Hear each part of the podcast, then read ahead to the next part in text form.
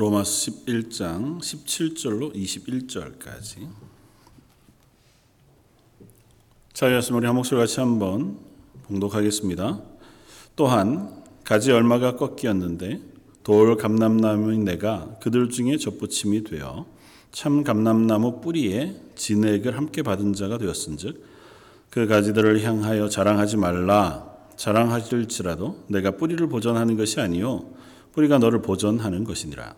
그러면 내 말이 가지들이 꺾인 것은 나로 접붙임을 받게 하려 함이라 하리니 옳도다. 그들은 믿지 아니함으로 꺾이고 너는 믿음으로 섰느니라. 높은 마음을 품지 말고 도리어 두려워하라. 하나님의 원 가지들도 아끼지 아니하셨은즉 너도 아끼지 아니하시리라. 아멘. 어, 지난주에 이어서 로마서 십일 장 칠 절부터 이십일 절까지 있는 말씀들을 함께 나누고자 합니다. 음, 저희들은 비교적 이, 제가 최근에 읽은 책 중에서 어, 그 한국에서 자라는 뭐, 특별히 우리 자녀들뿐만 아니라 이제 뭐 성숙, 성장한 저희들도 포함해서 어, 저희들은 비교적 경쟁하는 사회에서 자란 사람들이어서 그 경쟁이 너무 익숙한 사람들이라는 거죠. 그래서 어, 서로를 배려하고 서로의 손을 붙잡아서 함께 잘 세워가는 일을 당연히 선하게 생각하면서도 그것들을 행하는데 어려움을 겪는 사람들이라는 겁니다. 물론 뭐 대부분의 사회가 그렇지만 특별히 어, 이 서양 문화권의 사회보다는 동양 문화권의 사회, 특별히 또 어, 한창 개발도상국으로 경제가 발전하던 시기를 지나오던 한국에서 자란 어, 저희들의 삶 속에는 항상 이 경쟁하는 것에 대한 어, 생각이 마음 깊숙한 것에 있어서 내가 스스로 경쟁한다 생각하지 않아도 그래도 어쨌든 내가 남과 스스로를 비교하는 데 익숙하고 그래서 조금 더 열심히 남들보다는 더 열심히 일하고 남들보다는 더 오래 일하고 남들보다 더 나은 자리에 서고 하는 것이 내게 있어서 어, 내 자랑이 되기도 하고 또 객관적인 의미의 성공 아니면 잘 사는 삶이 되어지기도 하는 모습을 살아 어, 이렇게 우리 속에 은연중에 가시게 되어진다는 거죠. 그래서 어, 사실 성경이 가르치는 가르침은 어, 서로 연약한 부분들을 서로의 장점으로 메워주어서 함께 하나님 앞에서 조금 더 성숙한 자리로 나아가는 것, 그것이 그리스도인의 모습이라고 이야기합니다. 그래서 너가 남보다 낫다는 걸 자랑하지 말고 네가 혹 남들보다 나은 것이 있다면 서로를 섬길 도구로 삼아서 공평하게 함께 하나님 앞에 자라가는 것, 그것이 하나님의 나라의 원리라 그렇게 이야기하는 거죠. 그런데 그걸 참 배워가는 게 어렵다 이렇게 생각이 되었습니다. 오늘 말씀을 준비하면서도 그런 어려움들이 우리 속에 있겠구나 하는 생각을 하면서 우리가 자녀들을 키울 때 혹은 스스로가 스스로의 삶을 살아가면서 말씀 묵상해가면서 그런 부분들을 조금씩 조금씩 배워가고 알아가는 것이 우리가 그리스도인으로 살아가는 삶에 많은 도움이 될 수도 있겠다. 근데 그런 한계는 있는 것 같아요. 경쟁이 사라지면 발전도 사실은 더디거든요.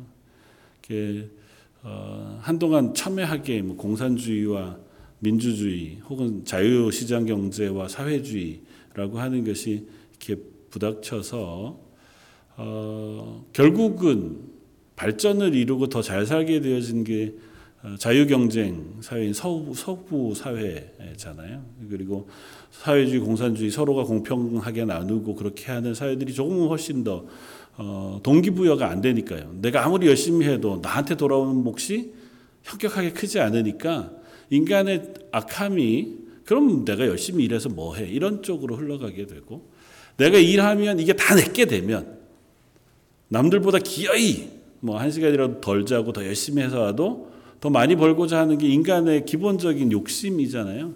그게 작용해서 사실은 사회를 발전시키기도 하고 문화를 발전시키기도 하고 어, 그렇게 한단 말이죠.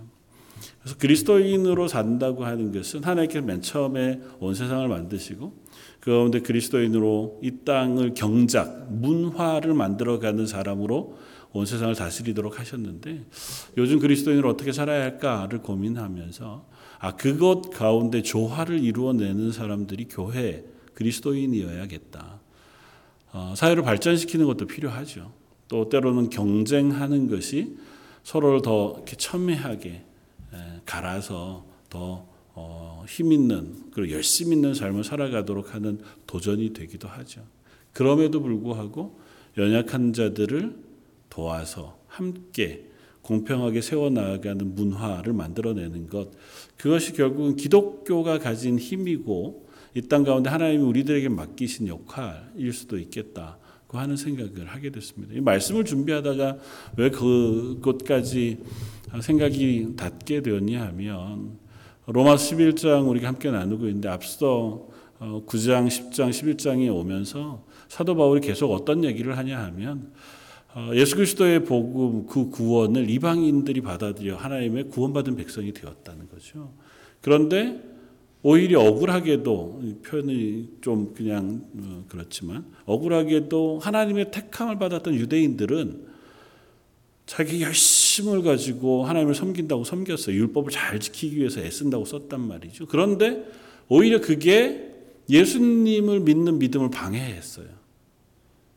그래서 오히려 그들은 구원에 이르지 못하고 버림바 되어진 것처럼 지금 현재 로마서를 쓰고 있는 입장에서 보면 이방인들은 예수님을 훨씬 더 잘 받아들여서 구원에 이르는데 유대인들은 예수님을 거절하고 여전히 예수님을 통한 구원을 거절함으로 구원에 이르지 못하는 어, 연약한 자리에 있단 말이죠. 그래서 유대인이기도 한 사도 바울이 하나님 저들을 버리셨나? 아니 그렇지 않을 텐데 저들을 하나님께서 다시 쓰시고 결국은 회복시키실 것이다 하고 하는 이야기를 하면서 그 논지들을 쭉 끌고 오면서 오늘 십일 장 칠 절 이하의 말씀까지 어, 이끌어옵니다. 그래서 오늘 저희가 읽었던 십칠 절 이하에 보면 이방인들의 구원받은 구원이 유대인들에게 빚을 지고 있다고 얘기해요. 하나님께서 우리를 구원하신 구원은 아브라함의 언약을 기초로 우리들에게 주어진 것으로 설명합니다. 물론 이제 하나님이 아담 때부터 하나님의 구원의 계획을 언약하시고 약속하셨죠. 그러나 어, 하나님께서 첫사람 믿음으로 구원 얻는 사람을 부르셨을 때 그 첫사람 믿음의 조상으로 부르신 사람이 아브라함이잖아요. 그러니까 아브라함과 하나님께서 언약하시고 그 후손으로 하여금 그 언약을 이어가는 사람 만드셨어요. 그게 유대인이고요. 그런데 그 유대인들이 하나님 앞에 범죄하고 실패함으로 오늘 본문을 비유로 따지자면 그들의 가지가 잘린 바 돼서 버려졌고 그 잘린 가지에 이방인들이 접붙여져서 그 약속을 따라 구원 얻는 그 나무가 되었다는 거죠. 참 감람나무에 접붙임 받은 바 된 돌 감람나무. 그러니까 이방인들 너희가 스스로 자랑할 것이 없다. 오히려 너희는 두려워하면서 너희가 너희의 구원받은 것에 대한 자리를 기억해야 할 것이다. 그렇게 말씀하는 걸 묵상하다가 보니까 아 우리가 이 땅 가운데서 내가 가진 것, 내가 잘한 것을 자랑하고 남들 앞에 교만할 것이 아니고 그것을 사용하여 어떻게 타인들을 돕고 그들을 구원의 자리로 불러내도록 우리가 애써야 할 것인가. 그것을 하는 것이 그리스도인에게 맡겨진 또 다른 한 모습일 수 있겠다는 생각까지 이르게 되었습니다. 오늘 말씀을 한번 살펴보면서 그런 고백들을 한번 서로 나누어 주었으면 좋겠습니다. 로마서 십일 장 앞쪽에 보면 하나님께서 이스라엘 가운데에서도 구원하실 분 자들을 남겨놓았다. 그렇게 말씀하셔서 이스라엘이 다 하나님으로부터 버림받은 건 아니라는 논지의 이야기들을 나누었습니다. 그래서 지난주에 나누었던 것이 아합 시대 때에 하나님께서 엘리야에게 하셨던 바알에게 무릎 꿇지 아니한 칠천 명을 내가 남겨두었다는 말씀으로 하나님께서 하나님의 백성을 여전히 남겨두신다. 특별히 유대인들을 향해서 그들이 다 버림을 받은 것처럼 보인다 할지라도 하나님 그 가운데 남은 자 그루터기를 남겨두어서 그들로 하여금 하나님의 구원받은 백성의 씨앗을 유지하게 또 은혜를 베푸셨다고 자꾸 말씀하시고 그들을 남겨두신 것이 하나님의 은혜라고 말씀하세요. 그들이 잘나서 남겨둔 것도 아니고 그들이 하나님이 남길 만한 믿음의 사람이어서 남긴 것도 아니라 오로지 그들을 남기셔서 구원하신 것은 오로지 하나님의 은혜다. 육 절 말씀이 그거죠. 만일 은혜로 된 것이면 행위로 말미암지 않음이니 그렇지 않으면 은혜가 은혜되지 못하느니라. 그러니까 히브 유대인들 가운데 하나님께서 은혜로 남기셨다고 하는 이야기를 연결해서 어, 그들 가운데에 그러면 몇 남겨두신 은혜를 받지 못한 이들은 어떻게 하나님 앞에 실패하게 되었는가에 대한 이야기들을 합니다. 그들을 하나님께서 그대로 내버려 두셨기 때문이다 하는 이야기를 본문에서 해요. 칠 절 그런즉 어떠하냐 이스라엘이 구하는 그것을 얻지 못하고 구하는 그것은 하나님의 구원이죠. 오직 택하심을 입은 자가 얻었고 그 남은 자들은 우둔하여졌느니라. 기록된 바 하나님이 오늘날까지 그들에게 혼미한 심령과 보지 못하는 눈과 듣지 못하는 귀를 주셨다 함과 같으니라. 하나님께서 그들에게 하나님의 말씀을 듣지 못하고 보지 못하게 하셨다는 거예요. 그런데 이건 하나님께서 강제하셔서 볼 수 있는데 못 보게 하셨다는 의미가 아니고 죄인 되어진 그들의 스스로의 눈이 가리워져 있는 것을 하나님께서 내버려 두심으로 그들이 하나님을 하나님의 구원의 복음을 듣지 못하고 보지 못하는 상태로 내버려 두셨다고 하는 의미를 우리에게 들려줍니다. 그래서 구 절은 이렇게 연결이 돼. 또 다윗이 이르되 그들의 밥상이 올무와 덫과 거치는 것과 보응이 되게 하시옵고 그들의 눈은 흐려져 보지 못하고 그들의 등은 항상 굽게 하옵소서.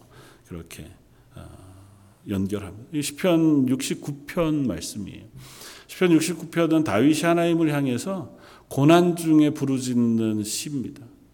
그런데 그 시 안에 나오는 숱한 그 본문의 고백들을 신약의 예수님의 고난에 인용해서 신약성경에 계속 사용해요. 그러면서 이 다윗은 자기의 고난을 가지고 하나님 앞에 어, 기도했지만 그 기도의 내용을 신약에서 인용하면서 이것이 예수님이 받으신 고난 그리고 그것을 거절한 사람들 그리고 예수님을 죽이고자 하는 이들의 완악함을 설명하는 도구로 계속해서 쓰고 있단 말이죠. 그 얘기를 하고 있는 겁니다. 예수님을 보내주셨어요. 밥상은 뭡니까? 밥을 먹는 데잖아요. 근데 밥을 먹는 상은 사실은 밥상이 올무가 되기가 어려워요. 근데 밥상이 올무가 됐다는 얘기는 뭐냐 하면 예수님께서 그들의 영혼의 생명, 생명을 주신 그 예수 그리스도를 그들에게 보내주셨는데 그 생명을 거절함으로 마치 밥을 먹어 생명을 유지해야 돼 육신의 생명을 유지하는 것처럼 예수 그리스도를 영접함으로 영원한 생명을 얻어야 할 그들이 예수님을 거절함으로 그 생명으로 오신 예수님이 오히려 그들을 심판하는 올무가 되었다는 겁니다. 예수님이 말씀하신 것처럼 믿는 자는 믿음으로 구원을 얻지만 믿지 아니하는 자는 믿지 아니함으로 이미 심판을 받은 것이라고 말씀하거든요. 그 이야기를 오늘 본문에서 쓰고 있는 거예요. 다윗의 시를 예로 들면서 이스라엘 백성이 하나님 앞에서 실패한 것은 그들의 구원자로 오신 예수님을 스스로가 거절했기 때문에 그것이 오히려 그들의 올무가 되었다고 이야기하고 그들이 예수님을 거절하는 것은 그들의 죄악된 죄인의 심성 때문에 그래요. 어느 누구도 예수님을 자연인인 채로 영접하여 믿음에 이를 수 없습니다. 하나님께서 우리에게 은혜를 베풀어 주셔야 우리의 눈을 뜨게 해주시고 마음 문을 열어주셔야 예수 그리스도를 주로 고백하고 믿음으로 고백하는 자리에 선단 말이죠. 그건 성경이 꾸준히 우리들에게 선언해 주신 바의 말씀입니다. 그런데 유대인들에게 하나님께서 그 일을 해주시지 않았어요. 그들의 눈을 열어주시지 않고 마음을 열어주시지 않았습니다. 예수님이 공생에 사역하는 가운데 몇몇 이적을 통해서 그 비밀들을 보여주셨습니다. 특별히 눈먼 이들을 눈뜨게 해주시는 그 과정을 통해서 너희들의 눈이 열려야 예수 그리스도가 주로 고백되어져요. 사실은 다른 사람들은 예수님이 하나님의 아들 메시아신지 몰라요. 그러나 예수님께서 낫게 해주시고 귀신을 내어 쫓아주신 그들은 눈을 떠 예수님을 바라봅니다. 그리고 예수께서 내 생명의 구주인 것을 믿음으로 고백해요. 그러니까 그것은 하나님의 은혜가 그들에게 부어서 그들에게 그 영적인 눈이 열리고 마음이 열려 예수 그리스도를 주로 고백하게 되어진 것인데, 하나님은 유대인들에게 그 눈을 열어주시지 않았다는 거예요. 그래서 이제 항변하는 거잖아요. 왜 안 열어주셨습니까? 지금 이방인들은 열어주셨잖아요. 이방인 전부는 아니지만 복음을 받아들여 그리스도인 된 이들에게는 하나님께서 그 눈을 열어 예수님을 주로 고백할 수 있는 믿음을 허락해 주셨단 말이죠. 때로는 아주 극적인 방법, 빌립보 감옥의 간수와 같은 이는 사도 바울이 그곳에서 벗어날 수 있음에도 불구하고 도망하지 않았던 그 사건 속에 은혜를 받아서 사도 바울로부터 예수 그리스도에 대한 소개를 듣고 그 순간 그의 눈이 열려 예수 그리스도를 주로 영접했거든요. 긴 시간이 걸리지도 않았습니다. 아주 짧은 시간. 그러니까 사도 바울이 증거했던 숱한 이방 지역에서 예수 그리스도를 영접하는 이들에게는 아주 단순한 사건, 아주 짧은 그 시간들을 통해서 예수 그리스도를 주로 영접하는 놀라운 은혜가 그들에게 임했거든요. 성령이 임하고. 근데 왜 유대인들에게 그렇게 하지 않으셨냐는 거죠. 유대인들에게도 왜 안 하셨어요? 하셨죠. 성령이 임했을 때 사도들이 나아가서 예수 그리스도의 복음을 증거하고 선포했을 때 예루살렘에 그날 삼천 명이 오천 명이 예수 그리스도를 믿는 놀라운 결과가 있기는 있었죠. 그러나 그 삼천 명, 오천 명 초대교회, 예루살렘 교회의 숫자가 전체 유대인에 비하면 너무 작은 숫자였던 거예요. 그게 계속 폭발적으로 늘어나서 하루에 삼천 명, 오천 명이 예수를 믿었으면 한 달이 되면 한 십만 명, 뭐 일 년이 지나면 유대인 전체가 다 예수를 믿어야 하는데 그게 아니었다는 거예요. 삼천 명, 오천 명이 예수를 믿고 나서부터는 시작된 게 박해였습니다. 교회를 향한 박해였고 예루살렘 교회가 깨어져 흩어지는 상황으로 몰아갔던 것이요. 왜 그렇게 했느냐? 오늘 본문 앞쪽에 십일 절. 그러므로 내가 말하노니 그들이 넘어지기까지 실족하였느냐? 그럴 순 없느니라. 그들이 넘어짐으로 구원이 이방인에게 이르러 이스라엘로 시기나게 함이니라. 그들의 넘어짐은 세상의 풍성함이 되며 그들의 실패가 이방인의 풍성함이 되거든. 하물며 그들의 충만함이요. 사도 바울의 소망 어린 고백과 영적인 눈을 떠 전망한 그 이유를 이렇게 설명합니다. 유대인이 넘어짐으로 말미암아 그 구원이 이방에 전파되는 유익이 되었다는 것입니다. 만약에 유대인들이 예수님을 거절하고 복음을 거절하지 않았다면 초대교회의 그 부흥은 어쩌면 예루살렘 안에 머물러 있었을지 모릅니다. 유대인들이 이전에 구약에서 하나님께서 그들에게 맡기신 왕같은 제사장 나라로서의 역할을 그들이 잘 감당했느냐, 그러지 못했잖아요.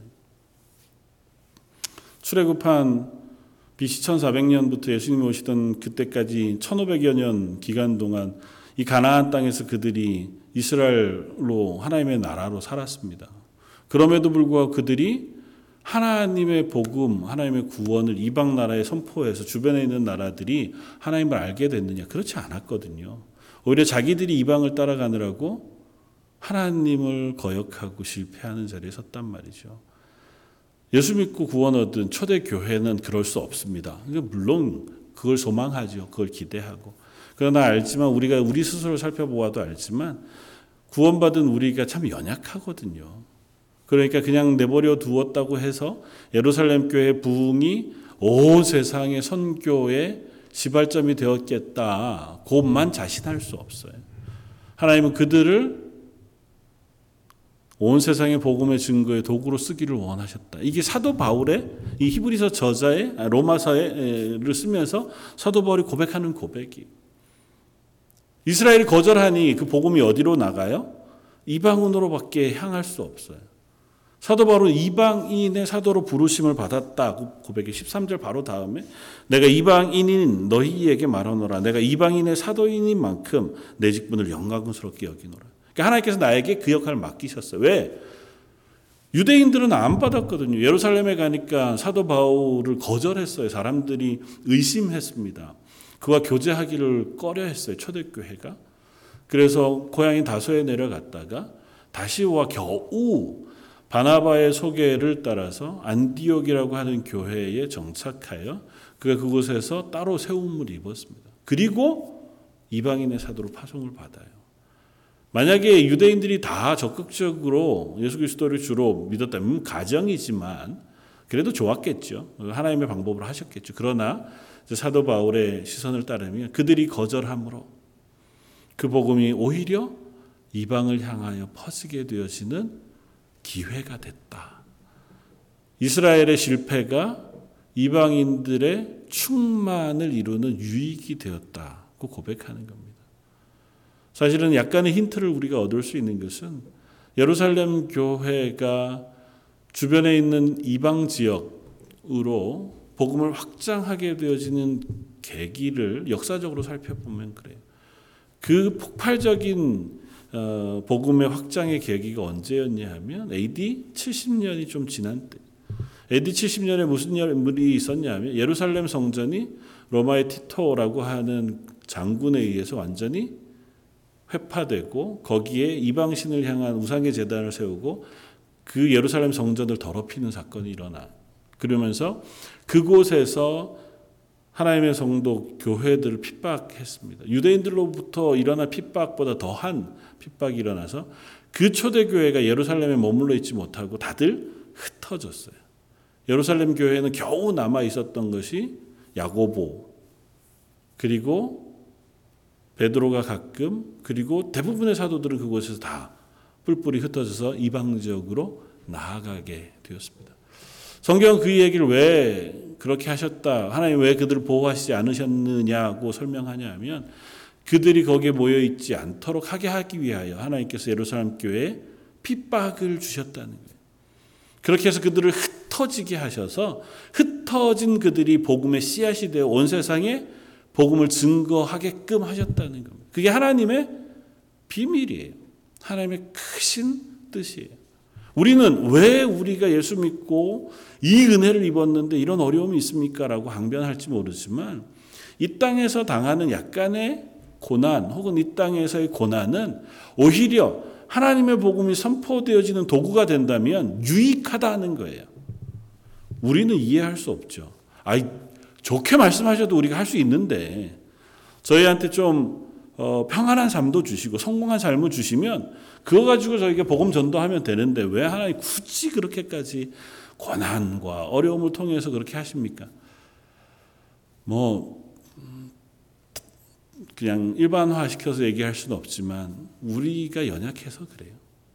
하나님의 방법은 우리보다 지혜로우시잖아요.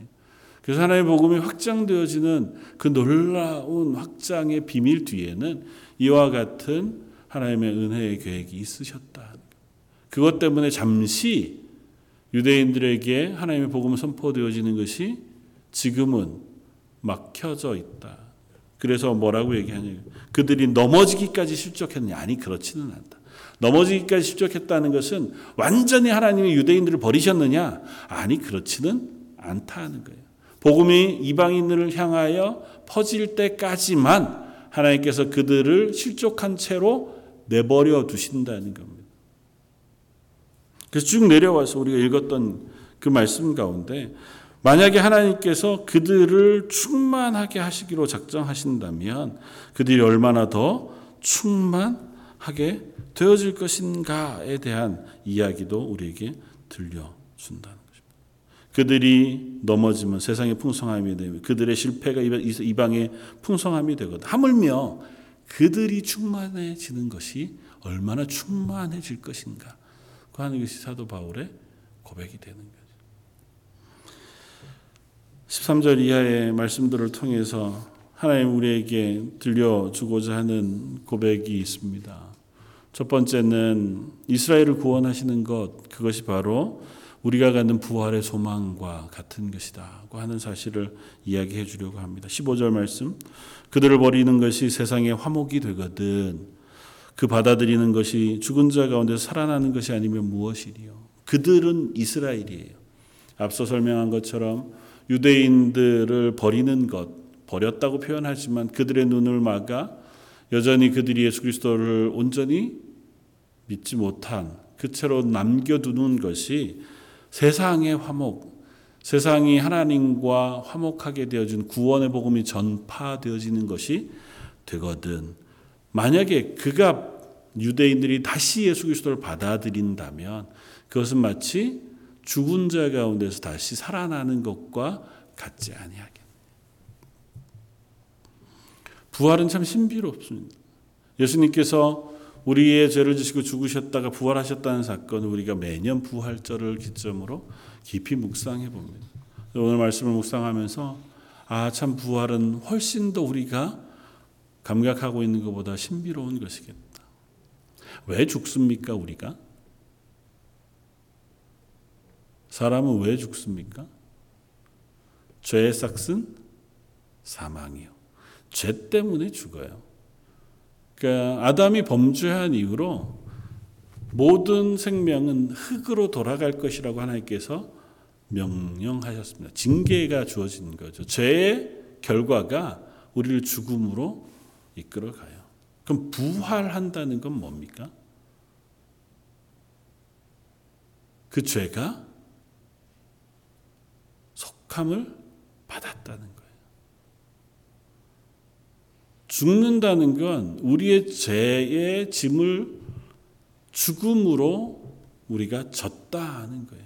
그러니까 모든 육체는 죽습니다.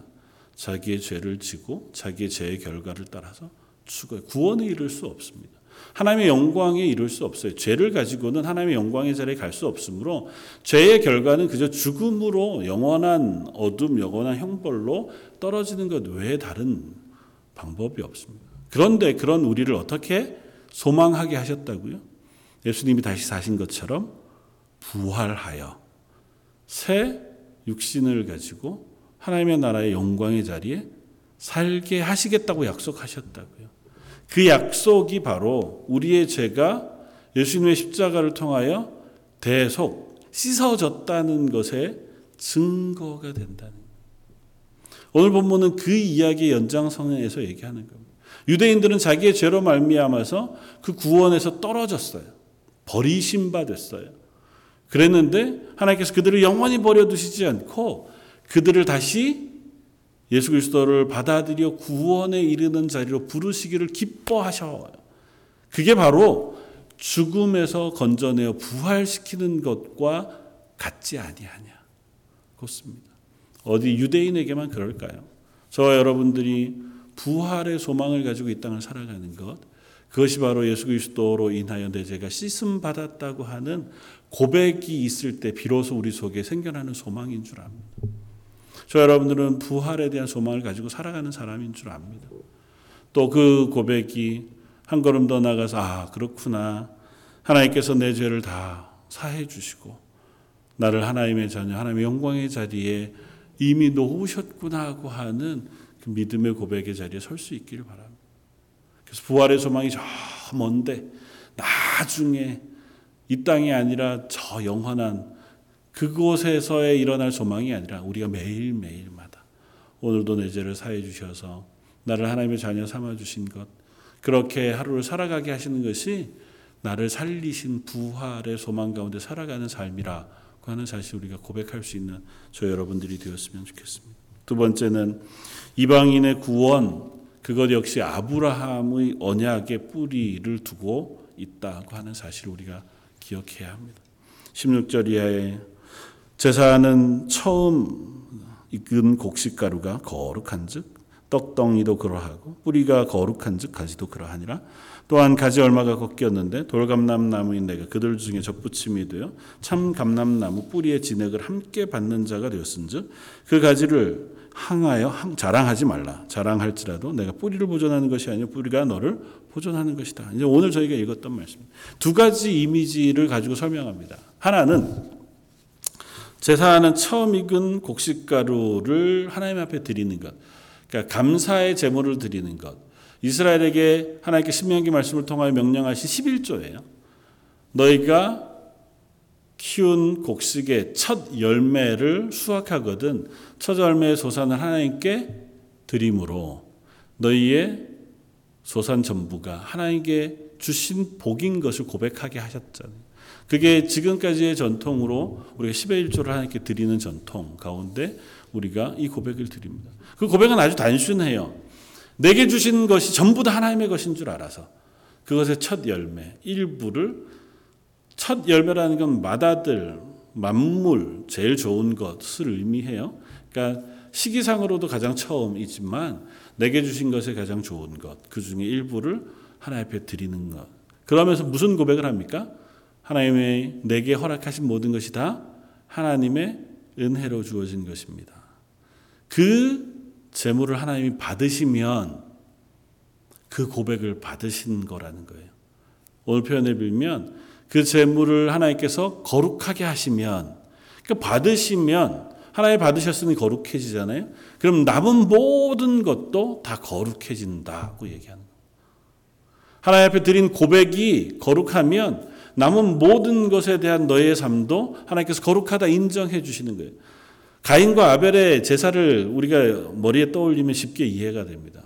가인도 제일 좋은 것을 드렸고 아벨도 하나님 앞에 제일 좋은 것을 드렸어요. 그런데 가인의 제사는 하나님께서 받지 않으셨습니다.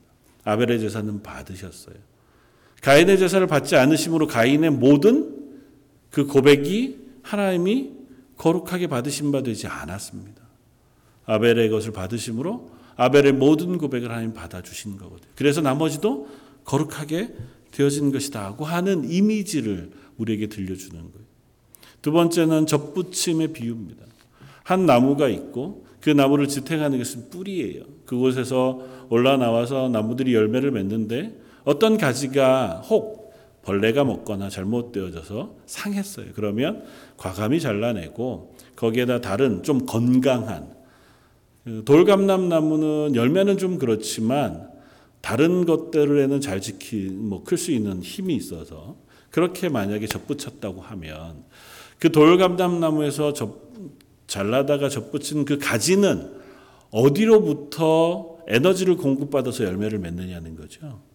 당연히 뿌리로부터, 참 감람나무로부터 그 에너지를 공급받아 자기가 열매를 맺는 존재가 되는데, 이방인들은 마치 아브라함의 뿌리에서 약속하신 언약의 민족인 이스라엘, 하나님의 백성이라고 불리우는 그들 중에 이스라엘 백성이 실패함으로 잘려나가고 그 자리에 돌감람, 이방인이었지만 하나님의 언약에 접붙임을 받아서 구원받은 그리스도인이 됐다는 거예요.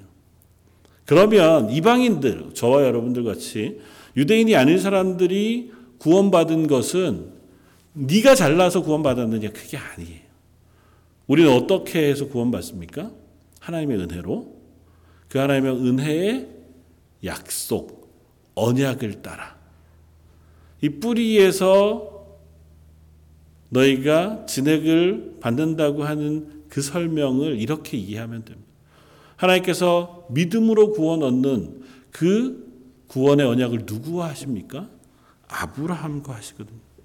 창세기 십오 장 육 절에 보면 아브라함에게 하나님께서 복의 약속을 해 주세요.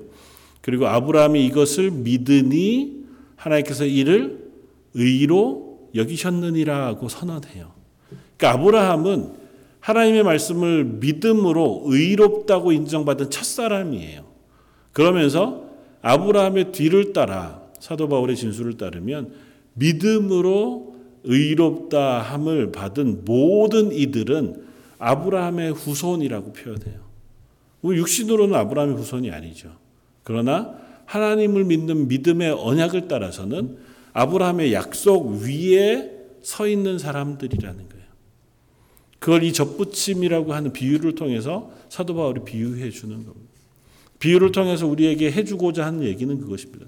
너희들이 구원을 얻었지, 믿음으로 구원 얻었지만 그 구원의 언약의 근거는 아브라함과 언약하셨던 하나님의 언약, 그 은혜의 언약에 기초하고 있다는 사실을 너희가 잊지 말아라. 그래서 어떻게 해요? 교만하지 말라는 거예요. 자랑할 게 있느냐? 자랑할 것이 없다 하는 것입니다. 십팔 절, 그 가지들을 향하여 자랑하지 말라. 자랑하지 할지라도 내가 뿌리를 보존하는 것이 아니요 뿌리가 너를 보존하는 것이니라. 그러면 네 말이 가지들이 꺾인 것은 나로 접붙임을 받게 하려 함이라 하리니 옳도다. 그러니까 내가 구원받은 것, 내가 구원받은 자리를 내기 위해서 저 사람들을 하나님께서 버리시고 나를 택해 주신 거 아닙니까? 그게 혹 너희의 자랑이 될 거냐? 뭐 그렇게 생각할 수도 있다. 그러나 그렇게 자랑하지 말아라. 너희가 잘나고 이스라엘 사람들은 잘 못해서 그래서 그들은 버리고 넌 택함을 입었느냐? 아니라는 거예요. 하나님 우리를 택하신 것이 우리의 자랑 때문이 아니고 우리의 열심 때문이 아니라는 얘기를 자꾸 하는 겁니다. 너희도 믿음으로 구원 얻는 은혜의 언약에 기초해서 하나님께서 전적으로 너희를 택해 주심으로 하나님의 구원을 우리에게 허락해 주셨기, 주셨던 것이지 너희가 이스라엘보다 잘했기 때문에 착하기 때문에 믿음이 더 좋기 때문에 구원 얻은 게 아니라고 이야기하고 있습니다. 마지막으로 그래서 사도 바울이 경고하는 내용은 이것입니다. 십구 절 그러면 내 말이 가지들이 꺾인 것은 나로 접붙임을 받게 하려 함이냐 하리니 옳도다. 그들은 믿지 아니함으로 꺾이고 너는 믿음으로 섰느니라. 그런데 마음을 높은 마음을 품지 말고 도리어 두려워해라. 하나님이 원 가지들도 아끼지 아니하셨은즉 너도 아끼지 아니하시리라. 우리가 접붙임을 받았기 때문에 오히려 조심해야 한다는 것입니다. 하나님이 우리를 은혜로 부르셔서 구원받게 해주셨으니 감사합니다. 고백하죠. 그러나 그 고백이 교만으로 흐르지 않도록 조심해야 한다. 하나님 원가지도 아끼지 아니하셨는데 접붙임받은 니네 가지 너희를 아끼시겠느냐. 비유죠. 하나님 왜 구원한 사람을 아끼시지 않겠어요? 구원하시는 아끼죠. 그러니까 비유로 말씀하는 거예요. 교만하지 마라. 너희도 실패할 수 있고 떨어질 수 있다는 사실을 늘 염두에 두어라. 이스라엘 백성이라고 해서 유대인들이라고 해서 하나님을 싫어하고 미워해서 그렇게 살아가는 것이 너무 좋아서 그랬느냐? 그렇지 않다는 거예요. 그들도 어쩌면 수고했고 그들도 나름대로 노력했어요. 그러나 우리가 가지고 있는 기본적인 죄성 또 세상을 향한 욕심들이 이스라엘을 실패로 몰고 갔다면 구원받은 그리스도인 우리들 역시 이 세상의 여러한 것들과 우리의 연약함이 우리를 실패로 몰고 가지 않을 거라고 생각하는 것은 어리석은 일이라는 거죠. 그들도 그래서 실패했다면 우리도 실패할 가능성이 있는 줄 알아서 겸손하라. 너에게 주어진 것을 감사하고 너에게 주어진 것을 온전히 붙잡기 위하여 수고하며 그 은혜를 얻기 위하여 하나님 앞에 기도함으로 하나님의 도우심을 구하는 자리에 서야 한다는 것입니다. 너무 뭐 당연한 말씀이기는 하지만 사도 바울이 이토록 간곡하게 편지하면서 권면하는 이유가 있습니다. 로마에 있는 교회들에게 편지하는 내용이 로마서잖아요. 로마에 있는 교회 성도들은 대부분이 이방인들이었습니다. 그리고 나름대로 자부심이 많은 사람들이었습니다. 하나님 앞에서 어쩌면 내가 받은 구원의 기쁨과 감격이 너무너무 커서 오히려 이 복음을 받아들이지 않은 유대인들을 향해서 오히려 멸시하고 그들을 무시할 수 있는 마음들을 가질 수 있는 사람이었을지 모릅니다. 뭐 똑바른 예는 아니겠지만 유태인들을 학살했던 히틀러 역시 그 이유는 표면적으로는 그런 얘기를 했다는 거잖아요. 예수님을 죽인 유태인들, 그들은 그래서 죽어도 마땅하다는 것이었잖아요. 실제로 유대인들을 향한 유럽 기독교인들의 박해가 꽤 극심했었습니다. 그 이유 때문에 예수님을 죽였다. 얼마나 어리석은 건지 몰라요. 우리가 받은 구원이 얼마나 큰 은혜고 값없이 하나님께서 우리에게 허락해 주신 은혜인지를 우리가 모를 때에 우리는 얼마든지 남들을 평가하고 비판할 수 있습니다. 저들이 실패할 수 있죠. 지금은 믿음 없는 자리에 설 수도 있고 하나님 보시기에 참 나보다 아니 우리보다 연약한 자리에 서 있을 수도 있죠. 그걸 그들을 돕는 기회로 삼고 그들을 위하여 기도하는 기회로 삼아야지 그들을 비난하고 비판하고 평가하는 기회로 삼을 수는 없다는 겁니다. 세상은 서로 경쟁을 유도합니다. 그리고 그 가운데에서 경쟁하면서 내가 더 높은 자리에 올라가는 것이 우리에게 유익이 될지도 모릅니다. 그러나 구원의 법칙은 결코 그렇게 주어지지 않고 오히려 나의 구원을 감사함으로 그렇지 못한 자리에 있는 이들을 돕는 기회로 삼고 위하여 중보하고 그들의 손을 붙잡고 함께 하나님의 나라에 가고자 하는 열심의 방향으로 우리가 서야 하는 사람들인 줄 믿습니다.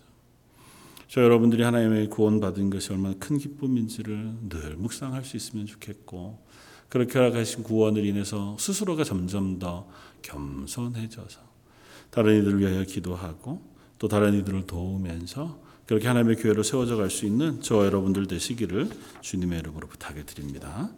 같이 한번 기도하겠습니다.